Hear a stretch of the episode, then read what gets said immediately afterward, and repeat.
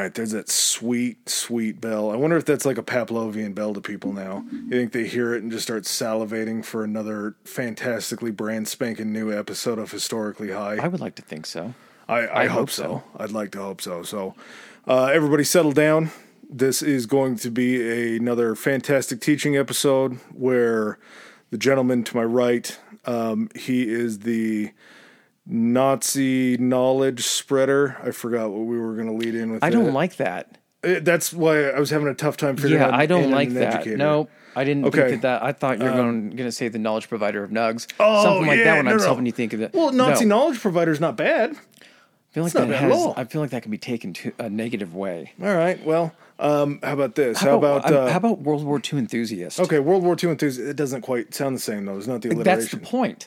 Well, this World War II enthusiast that's sitting next to me, we're going to go ahead and jump in his DeLorean today, and we're going to speed all the way back to pre World War II as Professor Chris walks us through another fantastic episode from a time that we know so well, but we only know so much about because there's so many we know little so well, and we only know so much, so little about. so little about yes there's there's so many little intricate details and i'm so fucking excited just listening to you and i conversate about this over the week of studying i, I have no idea what you're going to bring to me but i know that it's going to be good because you've given me enough to be like oh shit i can't wait for this this should surprise no one. They're like, "Oh, Chris is going to do a teaching episode." and like, yeah, it's going to be World War II. I hey, I'm I'm a humble man. I stick with what I know. bet you can't figure out what professor adams is going to be on the road to wrestlemania Yeah, there you go. At least we're consistent.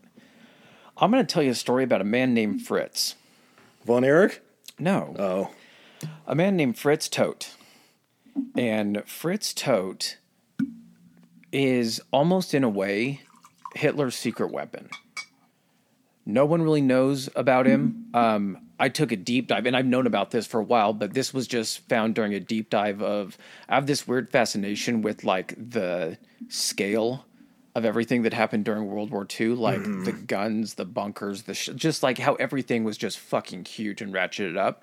And so I got down a rabbit hole. I was like, the Nazis had some huge fucking things, like the entire Atlantic Wall, all the fortifications for cities, all of that. I'm like, who fucking like? I never thought about who built all this, because you know they're military projects, but at the same time they're on such a vast scale that cover all of Europe at one point. It's like, well, the military was fighting, so who was doing this shit? And this is when I met Fritz. and so today I will be telling you about the organization Todt Hitler's super secret weapon.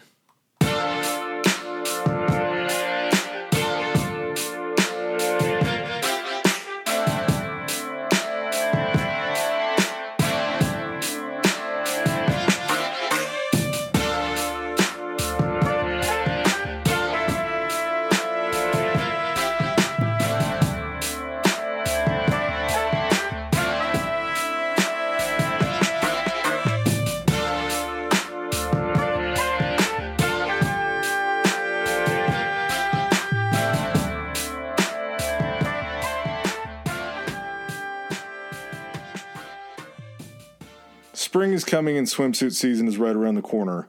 What if I told you that getting mentally fit for swimsuit season is just as important as getting physically fit? Well, our friends over at Mind Mend are here to help you approach your self image a different way. Sometimes looking in the mirror can play tricks on your mind. Instead of celebrating the journey, you're stuck self criticizing the work in progress.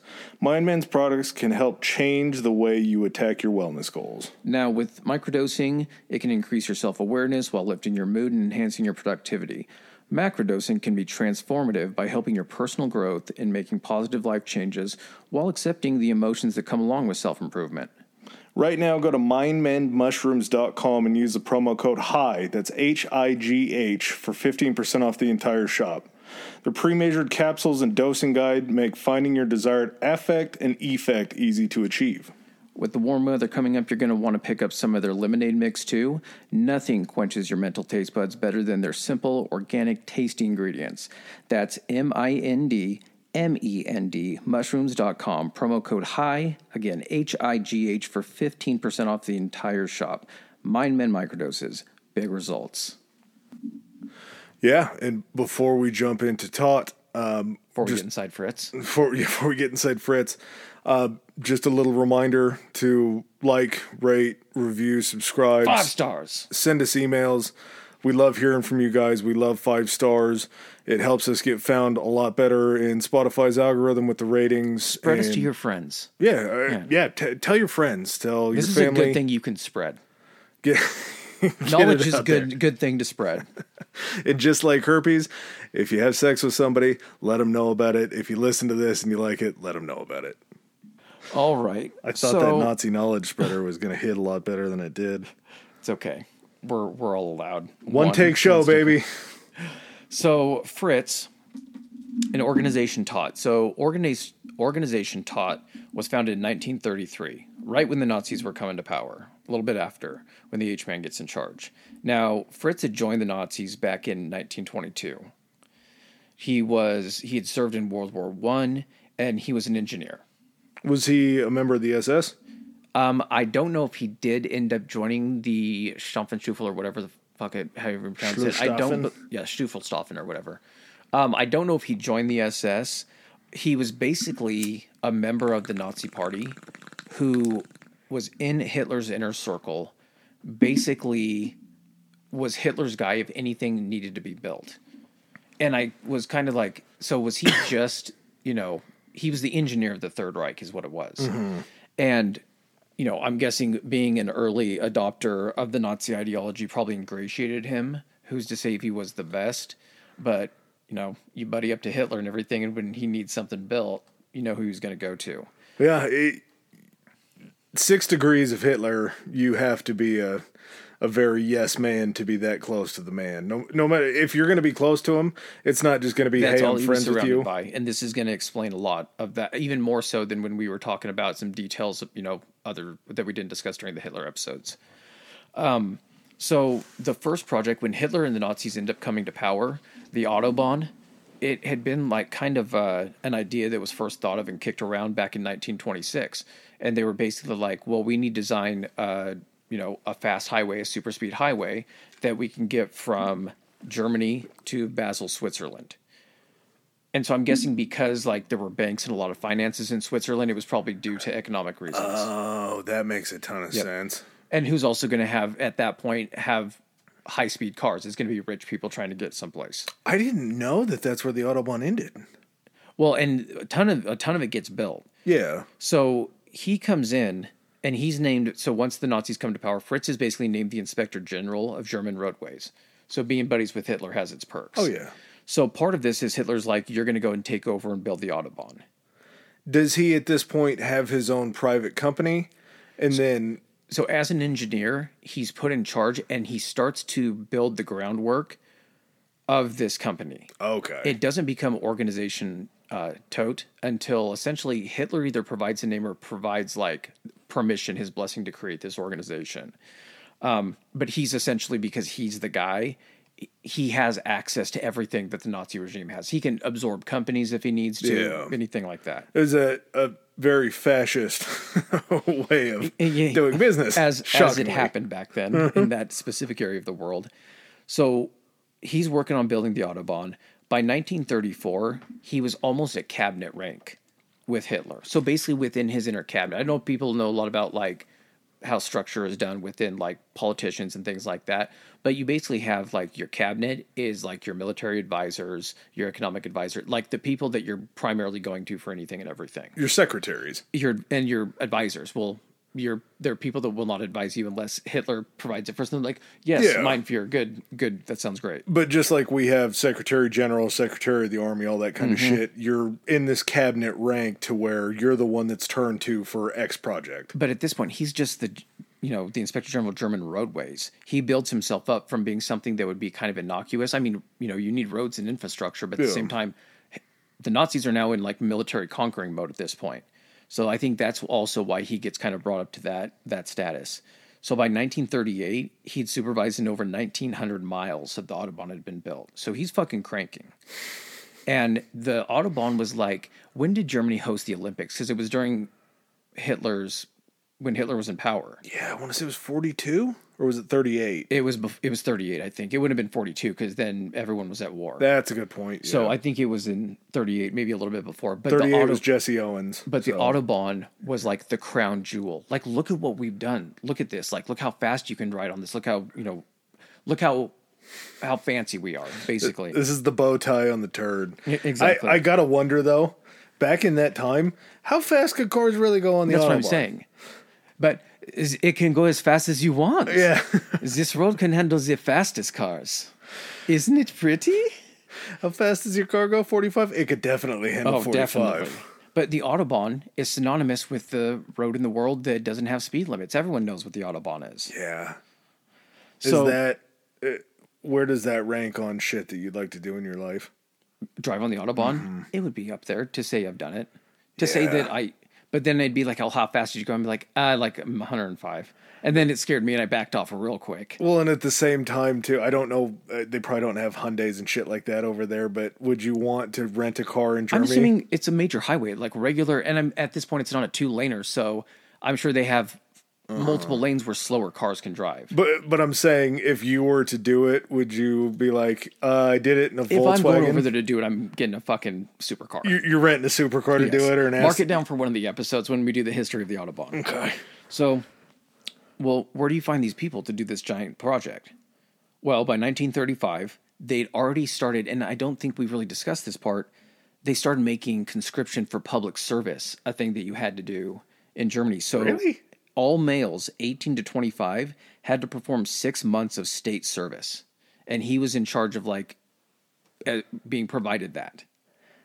I guess it sounds weird, but at the same time, places like South Korea mandate military.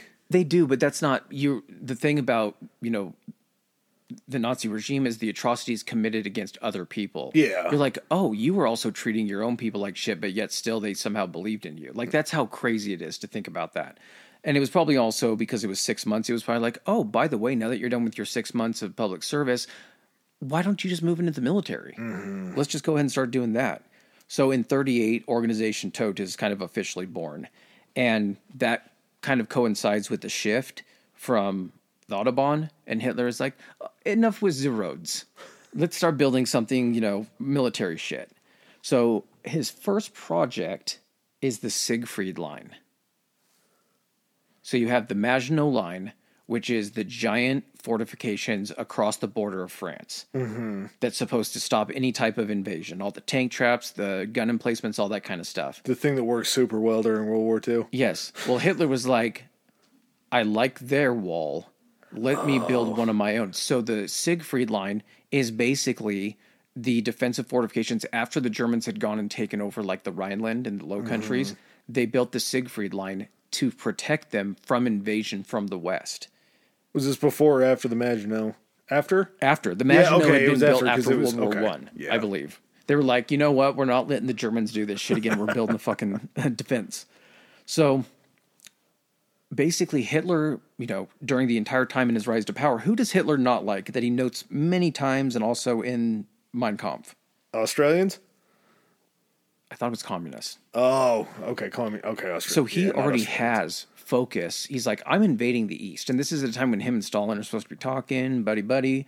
So he's like, I need you to build the Siegfried line because once I start invading into Russia, I don't need the pesky French or any of the Western people interfering. So we need some defense here. So it's 400 miles. This stretches from like, like the Net Luxembourg and everything up on the coast there and all the way down the border legit wall. It so basically what it was made of not like a wall is in like the berlin wall great wall of china Yeah. because that's just something you could punch through and then leave. It was mm-hmm. a series of like bunkers fortifications tank traps used natural terrain for like forests where they couldn't go. And essentially he was assigned 500000 men to be able to build this thing. If you're building something, you said it was 400 miles long. yeah. That you're gonna need a lot of people. you are. But within four months 10000 bunkers had been built it's So you're already putting all of these resources for gun emplacements and everything over on this western side. I mean, that's how much you're already building up, and you're trusting this as the company to go ahead. Like, I don't know who's coming up with this because it doesn't end up being super effective when the Allies finally get to it and need to get across it. Mm-hmm.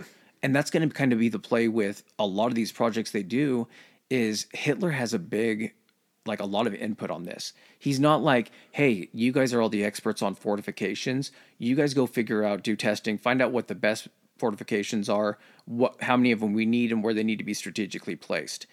Hitler would sit there at night and draw bunkers. And then he would have them come in. I'm not fucking with you on this. He would draw bunkers and gun emplacements. He would then have his assistants come in he'd be like, this one looks good, and send it to the fucking Todt. And they would implement that into building the bunkers. There was no oversight on a lot of these. If Hitler drew it and it they're just like, I guess this looks good, and he'd be like, We need this many of these in this place. And no one would be like, That's that's insane. That doesn't work. Many times, Erwin Rommel and a couple other, not many times, I guess, because they wouldn't be alive, but like generals after the war, and they were like talking about Yeah. t- my time with Hitler. They were like, when we were providing, we did inspections of this, of what he had planned to do. We were like, is this is this serious? Like this is not going to be able to do anything. Yeah. But because it came from the fear, no one was going to say shit about it. Well, you probably kept a copy pretty close at hand of Hitler's crayon drawings that he had done to show them, yeah, no, this is, th- here's your blueprints. Mm-hmm. This is what your boy came up with. We just dug a bunch of holes. Yeah. He would go out and inspect them though. So if they Um, didn't match his drawings, he's like, "Why does it not look like the picture?" Uh, I don't know if you know this. This is just weird, something that my mind works, and I don't really know if this is like it was with other wars. Where was the funding for all this stuff coming from? Do you know? It was coming from so they had had kind of an economic upturn. I'm trying to remember what it actually what caused it. Did the Nazis have taxes? No. Oh, okay, that's what it was. Sorry. So what had happened is because they were still feeling the effects of the depression. Yeah. That's how they could get all of this labor. They were paying them to some degree in some circumstances, but it was so little, but they didn't have any other options. So they had all of this manpower. They had raw materials that they could use within Germany for building concrete and steel and do all that kind Okay. of stuff. But basically, people even looked at it like Hitler's putting us back to work where we weren't earning anything. Now we're at least earning something. So these big projects that he would announce that are being built, again, this is at a time, remember, the whole reason why he got into power is he's like, I want to make Germany strong again. So mm-hmm. he's like, let's build a big fucking defensive wall. And everyone's like, fuck yeah. And their propaganda that they would film, they would show only like the biggest fortifications or the place that had the best defense and show it back in propaganda videos. And everyone would be like, oh my God, like we're so powerful. So funding from this was probably just you do this and I'm not going to pay you. Or we'll take still over it was your there was still funding that they were getting. I mean, they were spending government money, ton, like millions of Reichsmarks on this What I don't stuff. understand though is where are those Reichsmarks coming Maybe you're printing your own money, man. I don't from? know. Okay, so this is probably Because at why this point, they're inflation was, Reichsmarks. It's now the official new German form of money. and this is probably why inflation goes crazy for them for so long. I'm guessing probably had something to do with they it. They were just printing money. So I mean, the majority of it was like tank traps. They called them dragon's teeth. They're basically these like big concrete, like two foot high, like pyramid type p- pillars, but they were sunken into the ground. There was like fields of them to where they couldn't, you know, tanks would tip over and everything. Um, I didn't realize this when like thinking about this, but you view it just like when someone says like the line or whatever. You just imagine it like a line with like some defenses and everything that's supposed to keep them from getting you know 50 yards, and then if they get past that, it's like oh well, well now we're free, now we can just go. So the way that these were designed, and I don't know why this didn't occur to me. So basically, they would have these tank traps to strip the troops and like uh, forces of their armor and their protection. They would keep then moving forward, but the only people that could move forward through those would be like infantry and everything.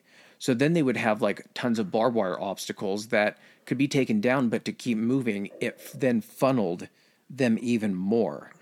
Then you would have these huge there were so many fucking mines dude planted by these companies and during like these defensive fortifications. Like i'm surprised that there are not and i'm sure this happens all the time but people stepping on old undetonated mines and dying in, in those I- countries. That was probably a pretty big deal after the war. there's no way they could have got them all. The numbers are fucking like unbelievable so they would have minefields then that would then funnel troops into then strong points where there were larger defensive fortifications from the Germans.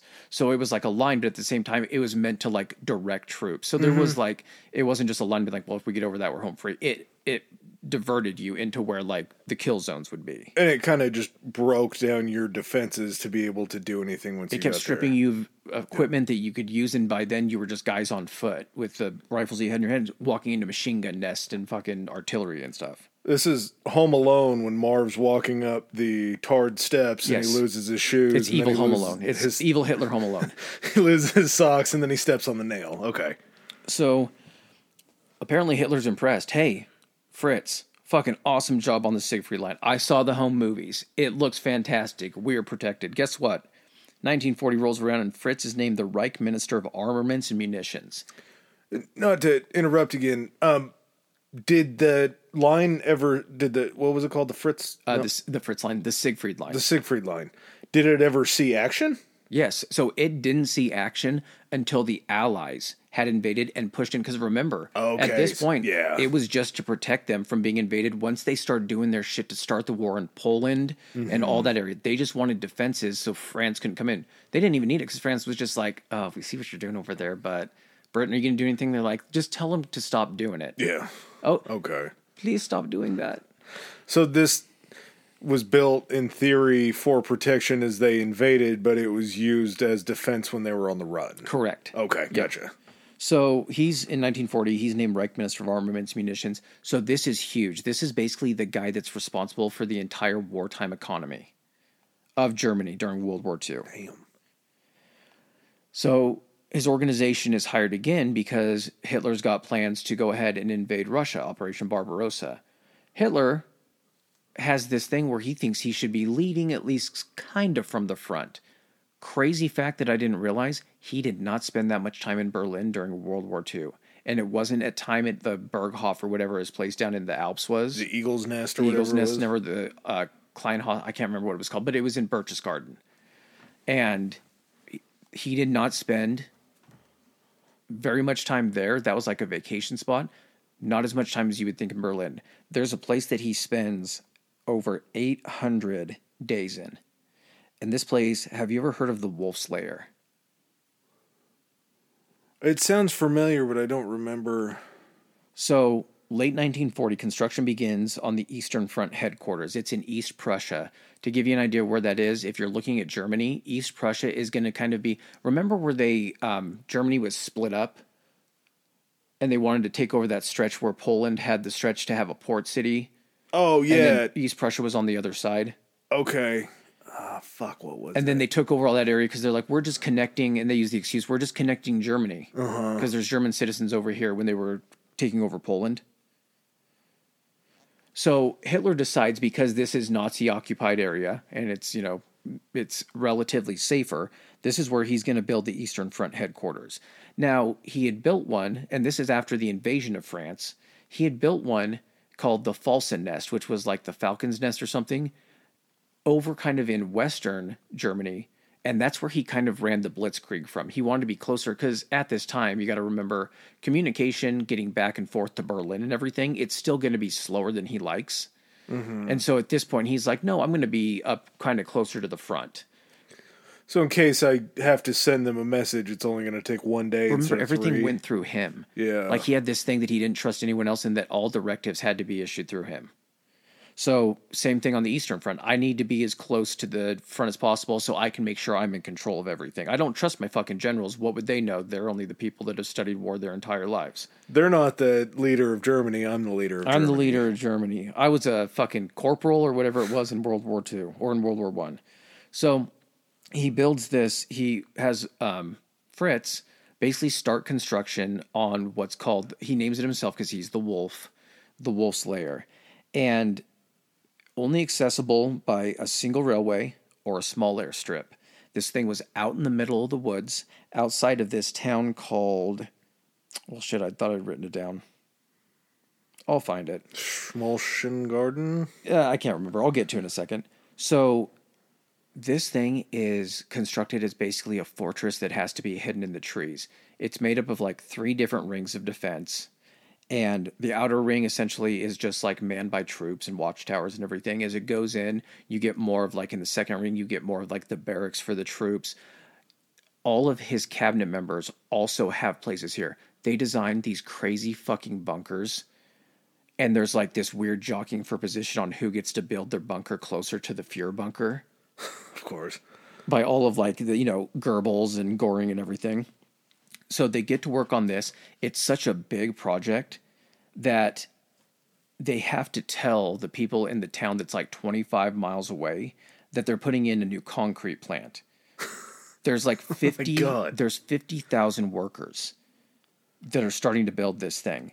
And basically initially like when he had the false nest over in France, he built like a bunker that was more sunk into the ground because this was built like in the middle of a swamp for defensive purposes. They were like Fritz is like, well, we just have to build the bunkers on top of the ground. Surrounding this place was 54,000 mines. So he ends up getting there. I think the construction was complete June 21st of 1941, so pretty it 6 months to build this thing. He ends up arriving like 3 days later, 2 days after Operation Barbarossa, the invasion of Russia starts. So he's already out there, he launches the operation. He takes his his armored train was fucking nuts. I'm going to get to that here in just a second. What was the purpose of all the defense? he was so paranoid about defense that when they were building it, it was right underneath somehow. It was right underneath the commercial flight path from like Moscow to Berlin. And so a plane would fly over during construction. No one even noticed it. But when you look at it from the the top, they had stretched nets and planted fake trees and stuff on the roofs of these giant bunkers to where from the top you can't tell it wasn't unbroken forest. It was this huge fucking complex. So, and this was all just born out of paranoia. Like they weren't close enough to where the line was of fighting. No, The- I- at this point, Barbarossa's going on. They're just Yeah. remember they're pushing the Russians all the way back to like Berlin. So they didn't really need any of this. This was just Hitler's grand He idea thought for that the. Allies knew where he was at all times. He thought that they were going to bomb him. So I told you he spent over 800 days at this place. It was the longest at any of any one place during the entire war, which is crazy. Safe you as shit. well, and here's the thing about this place. When I start telling you about his bunker and where he was, it's like he was fucking nuts as far as like paranoia goes.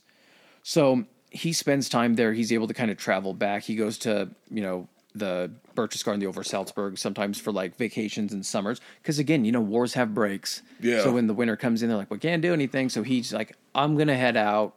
You guys make sure everything stays good here. So while he's gone one of these times, he gets a little more paranoid because all of a sudden the war might not be going as great as it is. Um, at this point in 43, late 43, America has joined the war after the little Pearl Harbor incident. Yeah. And he knows that invasion is going to be coming from the Western Allies, you know, sooner rather than later. So they upgrade his little fortress there, and his bunker was surrounded, the room in it was surrounded by 23 feet of concrete on all sides.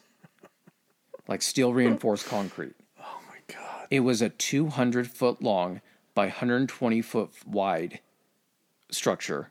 It was fucking enormous. His living quarters inside were 9 by 11 feet. That's how much room he had dedicated to just the fucking concrete and sand to fortify this. They fortified a prison cell. The final stage of this construction of the Wolf's Lair, when they were upgrading all this kind of stuff, used enough concrete to build the Empire State Building three and a half times. I I'm shocked that he didn't walk around in a suit of armor at all times, man. That's uh, the amount of construction they put in a new fucking concrete plant, which I'm sure they use for other things. No, no, no. That was the. the oh, that was the sole purpose. that was the ruse to explain why there was a ton of Germans out there because Oh. they had to come back and forth to the town. They would have to split the railway coming into the town for Hitler's train to go. So I mean, they had to like, you know, like, hey, don't come look out here. It's just a cement plant. We don't have to kill everyone that sees this place. But did they build an actual cement plant to make it easier to pour all the cement for the wolf? they would lair? have to have something like that Yeah. for the infrastructure and everything, but I don't know if it was a full on plant. It sounds like it would fucking require it though. Well, yeah, that's what I'm talking about. Like that's that's how far that they went. That he was starting new infrastructure closer, just so he could build such a massive structure that he didn't even spend his last days in. Well, and this just goes to show you how much how many re- like you look at it and like how did like how are they running out of resources? I know it was fighting a war of attrition against, you know, the Russians and everything.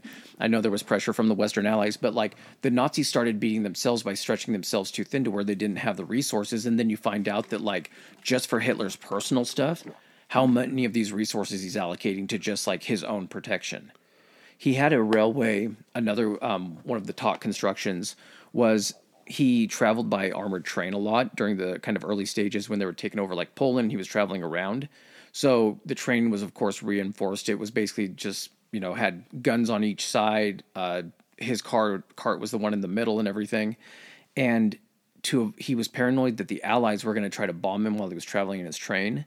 I don't know what the thought process behind this was like if he thought that the allies were going to bomb him in a very specific place or time he builds this headquarters that he could drive his train into I knew this in this place called Poland. So it was built in the summer of 1940. So while the Wolf's Lair is being created, he's like, well, I got to be traveling around and I got to have a headquarters for this. This thing was 1,300 feet long, 27 feet wide, 32 feet high, and the walls were two to three meters thick. So two is six foot seven inches. So three would be almost what, 13 feet? 12 and then some inches added onto it. Yeah. It took a year to complete, and it had to require guard stations, fortifications, barracks, all that kind of stuff. So there were soldiers having to man this thing. He used it one fucking time for like a two day period, and he used it to meet Mussolini to talk about the invasion of Russia.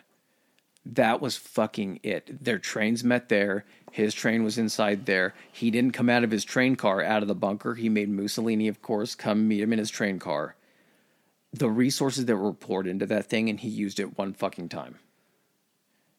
like it's it's fucking crazy, just like the waste, but like also just like his paranoia.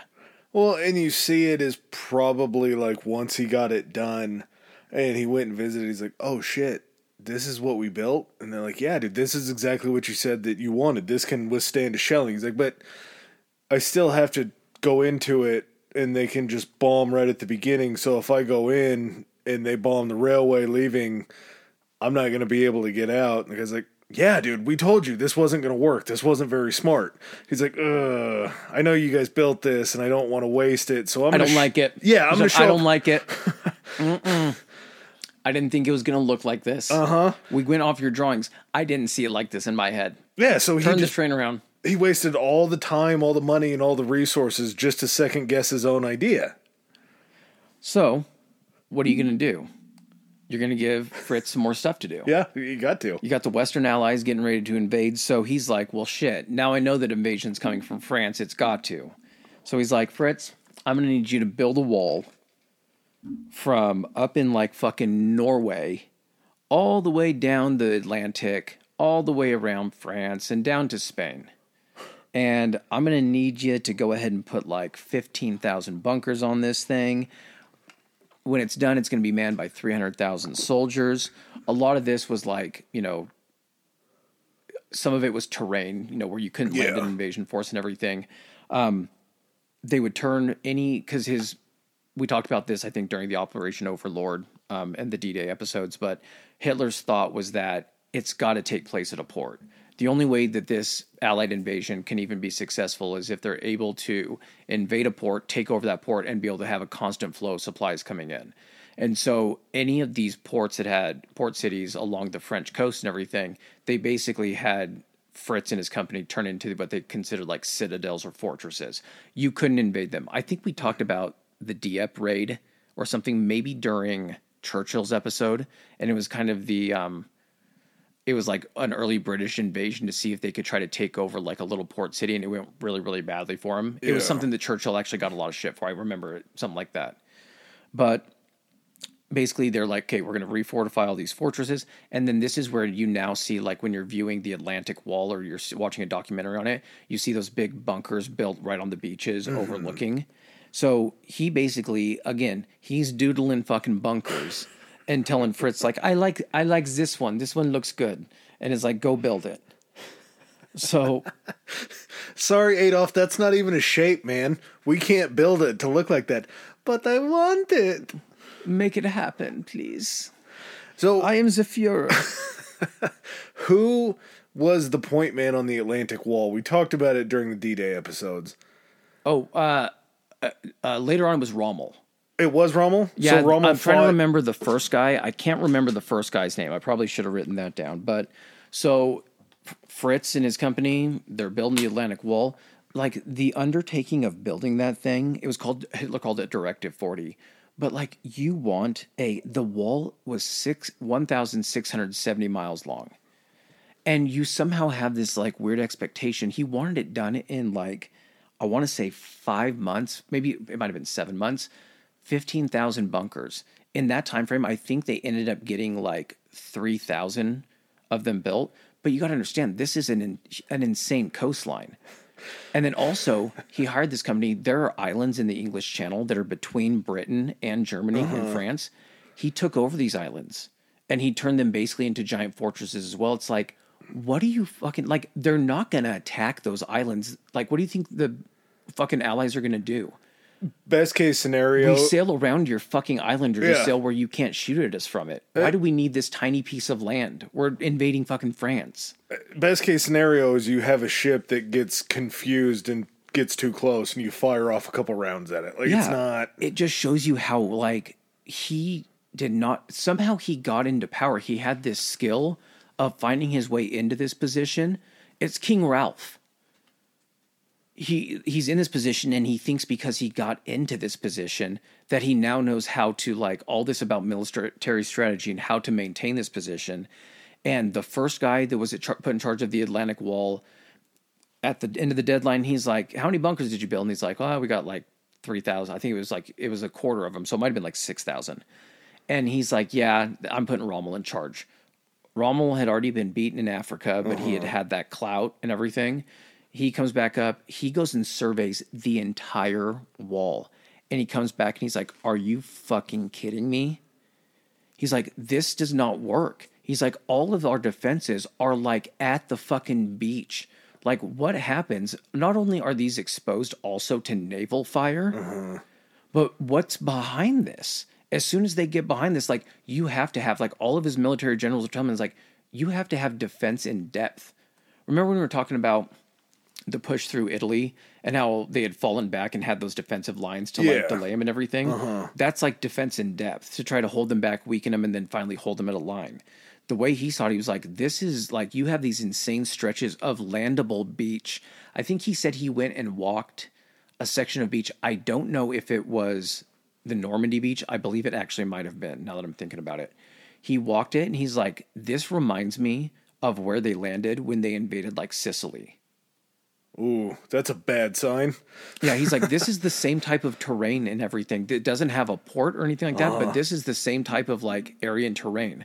So he basically did what he could, and he's like, we need to shore up some shit here, and basically was able to build like smaller positions where he saw weaknesses. Still wasn't enough, evidently, because it took the Allies on D Day hours to end up pushing through that. And yeah. I, in Hitler's defense here, God, I, that's a scary thing to say. Um, if you have D Day coming and you know there's going to be a massive invasion along there, and you're like, hey, I need this done in nine or in five months. Hitler wanted it done in like two months because he knew the shit that was coming. So he felt probably that five months was a better deadline than his two months. And he didn't go out and survey this himself, right? I don't believe so. He might have gone and looked at sections of it. I know that he made huge deals.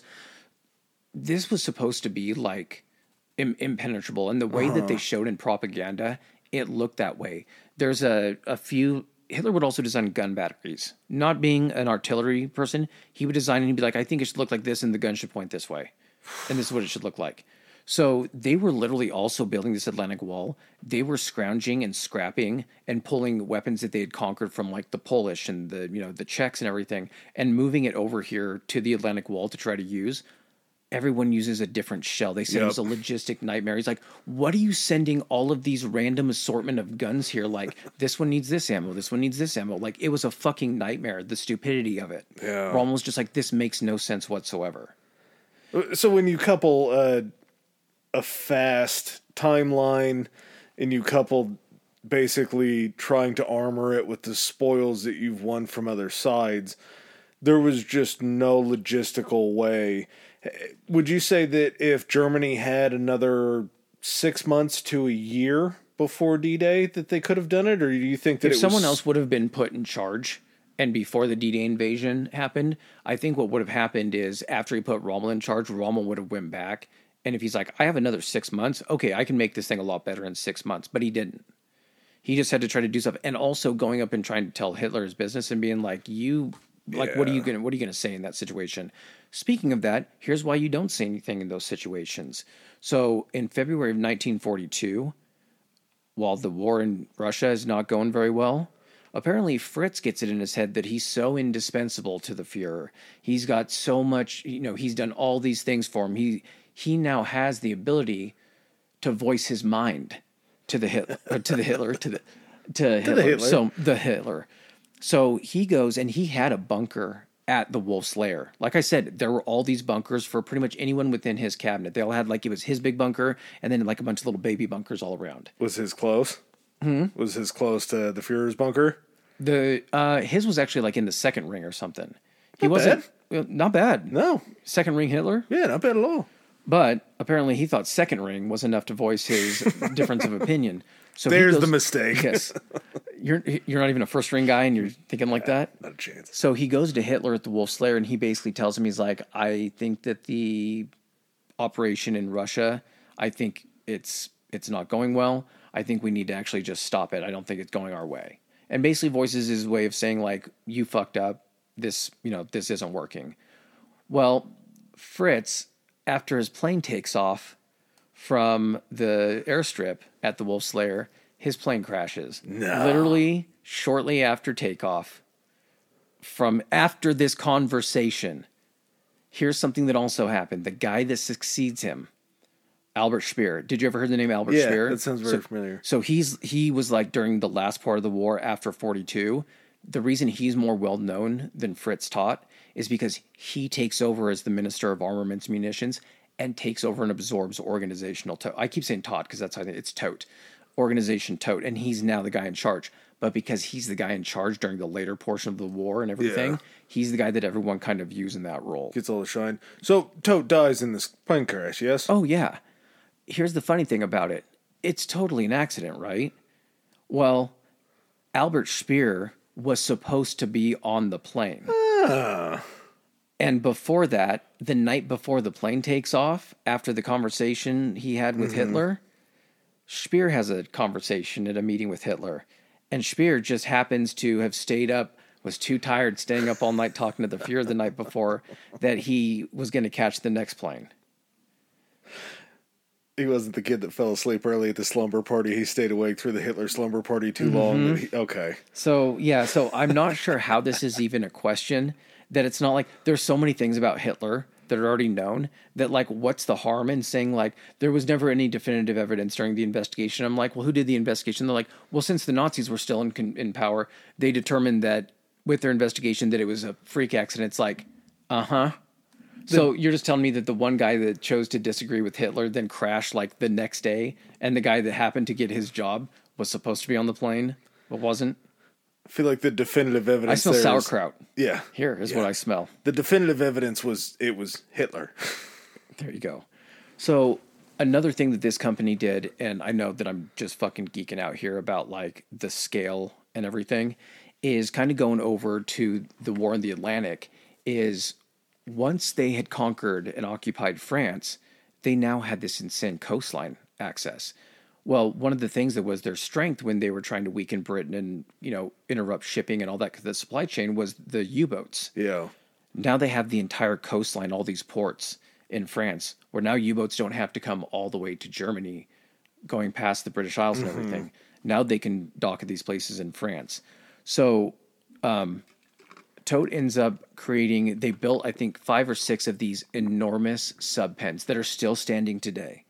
They're insane to see. They basically are built like on the water and they just look like giant garages where you could then pull the U boats in for refit and repair. Yeah. But the scale of these things is fucking just massive. So in this place called Lorient, um, there's like a they chose like a 50 acre site. This one sub pen alone that they built used a quarter of all the concrete used in France during the Nazi occupation. There was a ton of the Atlantic Wall in France. This one sub pen, that's how fucking big it was. They said the roof on this thing because that's what after they kind of found and built these sub pens, the war in the Atlantic cranked up because the guy that was in charge, I want to say was like Admiral Donix, Donix, something like that. He was the one that was in charge of the Kriegsmarine U-boat section. He basically, at one point, he only had like I'm not kidding, like 24 U-boats that were operational in That's the it? Atlantic. Yes, but they were so successful during these Wolfpack hunts that during Hitler, he's like, I need more. He was telling Hitler, he's like, I need more U-boats. He's like, show me why these things are useful because Hitler thought that battleships, flagships, capital ships were the way it goes. That's how warfare had always worked. Mm-hmm. During one of these raids, I think this guy and his wolf pack scored like 36 ships sunk during like one operation. 36? 36 merchant ships. Because you got to understand, oh, they're just constantly going back and forth from the United States to Britain with all these war supplies. constantly. So much. Yes, it's insane. He goes back to Hitler and he's like, "Look what like I'm doing with just what I have." He's like, "Imagine I could just cut off and choke out Britain completely and then you don't even have to worry about fighting him." And he's like, "Fine, you're going to have your U-boats." So at some point I think during the peak they had over 300 U-boats in operation. Makes sense. A lot of U-boats, you got to resupply them. So you build this huge fucking sub pen, and it became such a problem with these U-boats getting kills and interrupting supply chains that the RAF and then the American bombers, the sub pens were like huge priorities for them. So they were constantly getting bombed.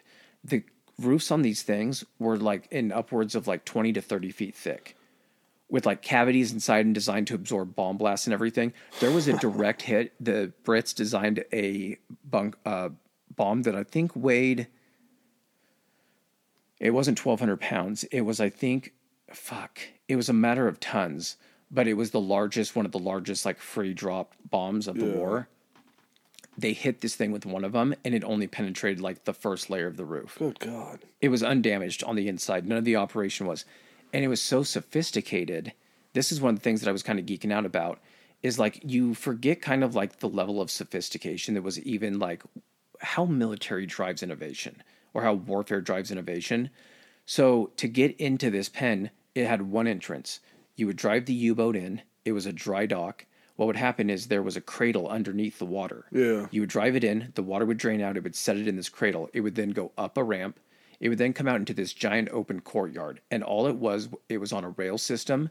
Once it got into position, it would then move sideways. And on the other side of this rail station was another set of reinforced bunkers with just nothing but bays.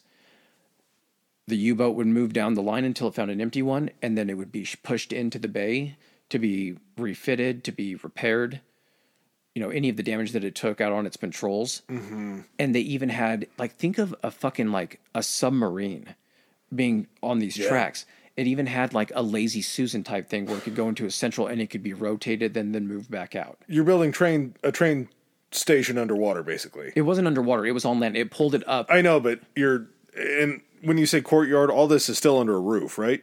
No, it was exposed. Oh, they were out in the open. Yes. Oh, shit. So this is what they were really worried about because they had to get them from here. They said it took them 90 minutes to move a sub once it got out of the courtyard because it's such huge weight. It was moving Yeah. so slowly. It would take it 90 minutes sometimes to move into these bays and move in. So they're like, we're so fucking vulnerable during this time. Ninety minutes is all day during an air raid. They, but the thing is, is like the thing is still, it took the one hit and it got to the point where they could not destroy this thing. And so they finally decided to like bomb the entire city around it, flatten the entire city of Lorient. Because if we can interrupt the railways getting to here for supplies, if we can turn the populace and not give them a supply of people to work there or anything, they basically couldn't take this thing out. So it's like we have to scorched earth the entire area around it. It kind of makes sense though, because if you're working inside of this impenetrable fortress, but you're living on the outside of it, or the resources have to come in from the outside of it, if you clear the way on the outside of it, there's nowhere for them to go, and they're just kind of trapped in their own little area. Mm-hmm. That's uh, I had zero idea that it was that just that much. You that- can still go big. into and a lot. I think there's six of them, five or six of these huge sub pens. There's five or six of those. Yeah, placed throughout the coast of France. Oh my Not God. not not to this scale. Some of them are smaller, but Yeah. even like looking up, there's one in a place called Saint Nazare, Nazare, Nazare, but it's on the water and it just looks like an insane like garage that just U-boats would pull up and park in. Wow. and it took them just to build this one. They built it all in ten months. They started in December 41, and in 10 months it was complete.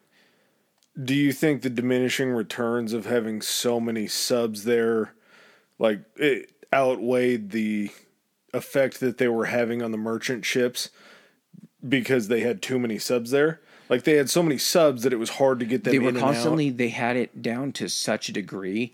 There was a guy that was put in charge because they have to use sometimes you know first of all the people building this once the war takes over you know once the war in europe kicks off and not the nazis start occupying areas guess Mm-hmm. what?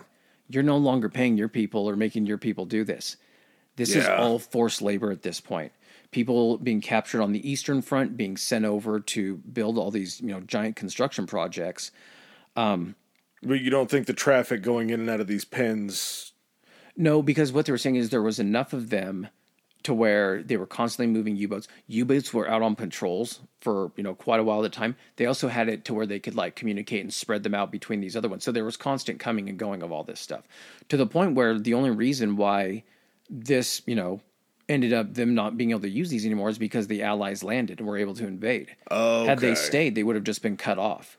So they had to end up moving, you know, moving back toward Germany, and they had to fall back. And at that point, all of the U-boats had either been sunk during the, you know, the Allied campaign, or were all being pulled back toward Germany for use in defense. So it wasn't a, they weren't points of failure. They just couldn't maintain them because they were on the run. Yep, Gotcha.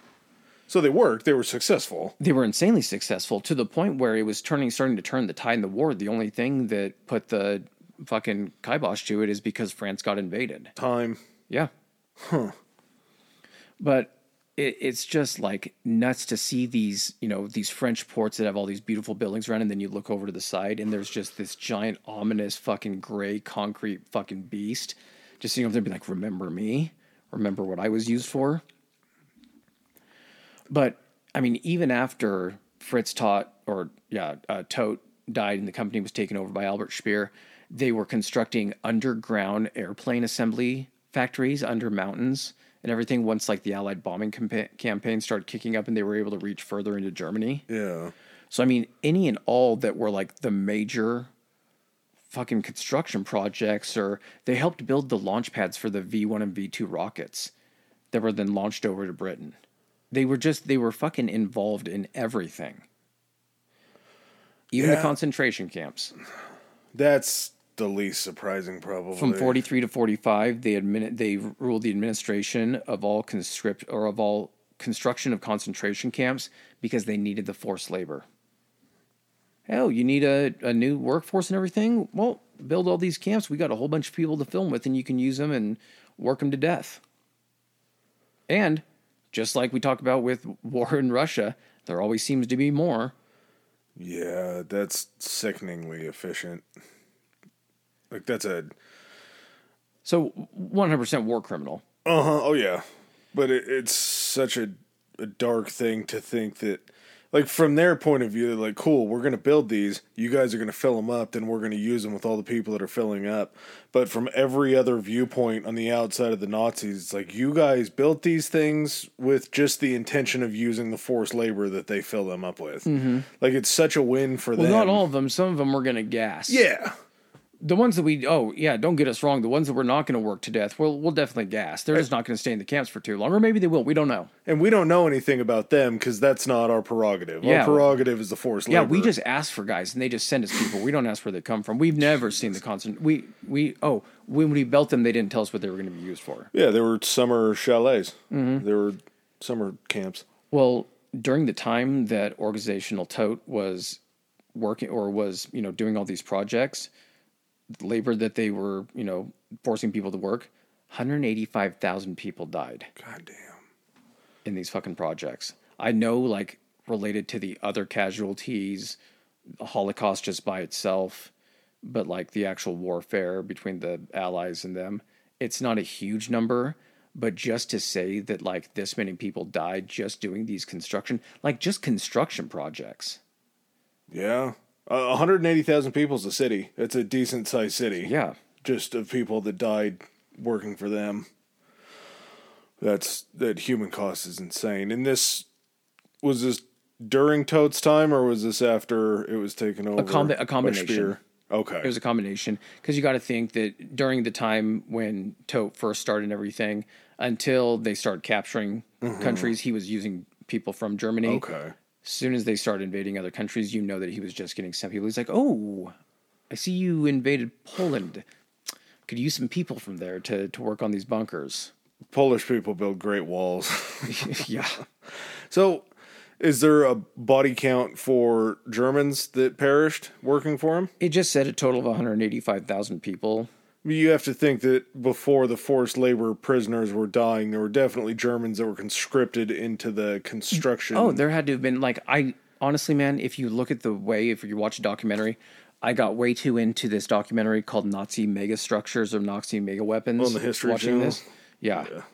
But every time uh, something would pop up, organization Todt, organization Todt, I was just like, fuck me. Like, if there was like a go to to do this, that would be like us saying, well, what was every like tank and like plane built by? They're like, it was all built by Ford. Mm-hmm. Everything was built by Ford.